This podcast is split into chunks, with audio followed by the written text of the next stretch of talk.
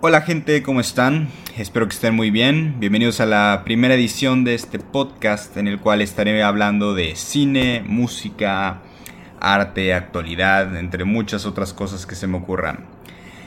En esta primera edición hablaré acerca de un tema que odio y amo a la vez, que es el cine mexicano. Está claro que el cine mexicano ha dado frutos eh, a los mejores cineastas de la época. Tenemos a grandes directores como Alejandro González Iñárritu, que ha hecho películas como Birdman, El Renacido, Amores Perros.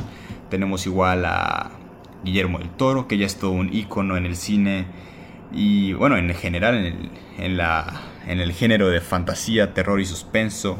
O Alfonso Cuarón, el cual ya es reconocido a nivel mundial, ha hecho películas geniales como Gravity, Roma, eh, Children of Men. Y mi favorita es Y tu mamá también. Si no la han visto, véanla, es genial. Igual tenemos a cinematógrafos increíbles como el Chivo Lubetsky, que ha ganado tres Oscars. Tenemos a Rodrigo Prieto, igual al director Luis Estrada, que es de mis directores favoritos, entre muchos, muchos otros. Bueno, entienden el punto. Tenemos a grandes cineastas. Y de hecho, la delegación mexicana ganó 30 eh, nominaciones al Oscar y ganó 14 en total, esta última década nada más. Entonces, si hay tanto talento, a mí me llama mucho la atención que una película como Cindy la Regia es la más exitosa en taquilla. Y no nada más Cindy la Regia, sino que muchas películas de este tipo se llevan eh, la mayoría de los éxitos en taquilla. Y bueno, la respuesta es simple y es el dinero. El Instituto Nacional de Cinematografía, según muchas fuentes, destina alrededor de 650 millones de pesos anuales para la producción de películas mexicanas. Y si piensan que esto es mucho dinero, véanlo de esta forma. Avengers Endgame, que bueno, no hay punto de comparación, pero es muy interesante verlo. Solamente Avengers tuvo 8.200 millones de pesos en presupuesto. Eso es 13 veces más que todo el cine mexicano.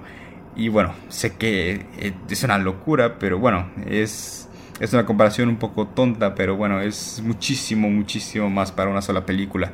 Y es que, bueno, Estados Unidos no se salva de este tema. Ellos igual han hecho películas muy de este tipo, muy repetitivas, muy genéricas. Vean estas, estas fotos de Dwayne Johnson en cuatro películas distintas y parece la misma.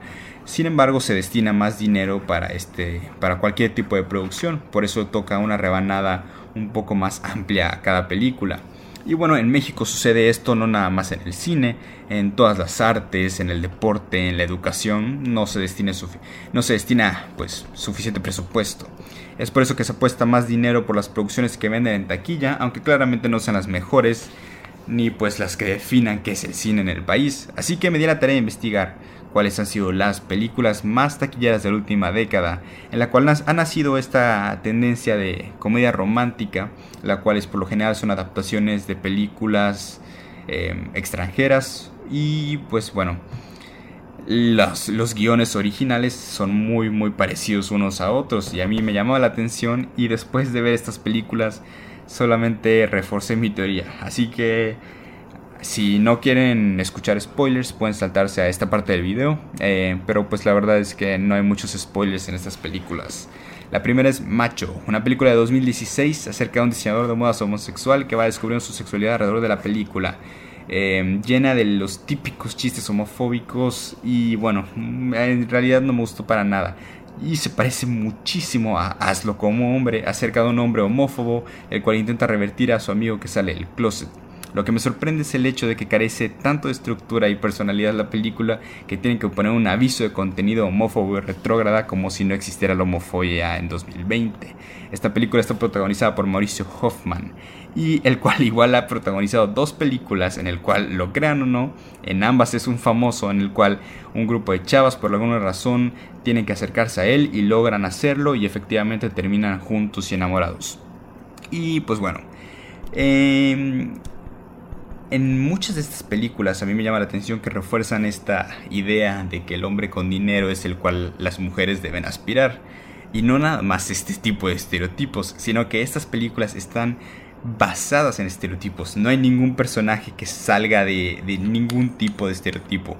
Por ejemplo, vean a Aislinn Derbez en la película Qué pena con tu vida, interpreta a una mujer que es lesbiana. No pudieron buscar una representación más absurda, ya que digo, no, no considero que hayan estereotipos en general y blues, bueno, eh, ustedes veanlo, la verdad es que a mí me llamó mucho la atención cómo la caracterizan, la verdad es que esta película no la vi, pero, pero pues creo que sabemos de qué puede tratar. Y bueno, dejando a un lado de este tema, eh, Bárbara Regil nos ha entregado, aparte de sus increíbles series de televisión, eh, algunas películas que han llegado a la gran pantalla, como Loca por el Trabajo, el cual tengo que admitir que al principio eh, se desarrolla muy bien al personaje. Bárbara es soltera y pasa de tocar fondo a ser dueña de la sex shop más grande de la ciudad y por alguna razón arruina la película al final reforzando su independencia y emancipación de los hombres y el sistema patriarcal de la forma más machista del mundo, el cual es la escena del conejo. Si no lo han visto, no lo entenderán, pero tampoco lo voy a explicar. Si ya la vieron, lo van a entender. Igual Bárbara nos entrega eh, este año La Rebelión de los Godines, que es una película llena de estereotipos clasistas sobre la clase media mexicana. En general, la película pues no es muy buena, no tiene mucho que decir y pues probablemente te guste si te gustó Mi Reyes contra Godines, el cual sí es otra película del año pasado. Yo me sentiría más aliviado pensar que es una secuela o algo así, pero no, son películas completamente independientes una de la otra y después de verlas no me acuerdo ni siquiera cuál era cuál. Y bueno, vean las portadas, ni siquiera pudieron pensar en portadas distintas. Siguiente, No Manches Frida 1 y 2, la cual ni siquiera es una idea original, es una adaptación de una película alemana, la cual es León 3, así que no se sorprendan si llegase la tercera entrega de No Manches Frida. Y de hecho creo que hay una película que hizo Cameron Díaz en el cual es muy muy parecida, no sé si tenga algo que ver. Bueno, si piensan que la tendencia ha sido algo repetitiva, en 2016 salió Treintona, Soltera y Fantástica y bueno, creo que con el título lo dice todo. Y no sé si pensaron que a todos se le olvidó la película o algo así, porque este año salió Veinteañera divorciada y fantástica. Bueno, la verdad es que no sé ni qué decir, es, es una locura, es de verdad, o el título es igual. Y las películas realmente tienen una estructura casi igualita. Y bueno, Cindy la Regia, que es la que salió este año, no es más que otra veinteañera soltera y fantástica.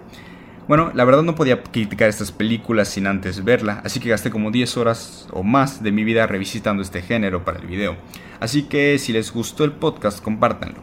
Una vez ya vistas, la mejor solución que se me ocurrió es que la próxima vez que queramos ver una película mexicana, no únicamente volteemos a ver a lo que ha hecho Bárbara Regil, Badir, Eugenio o Aislinn Derbez ya que hay todo un universo increíble de películas y producciones mexicanas las cuales no son lo suficientemente promocionadas ya que se considera arriesgado para el negocio, y no hay que ir muy lejos para verlas.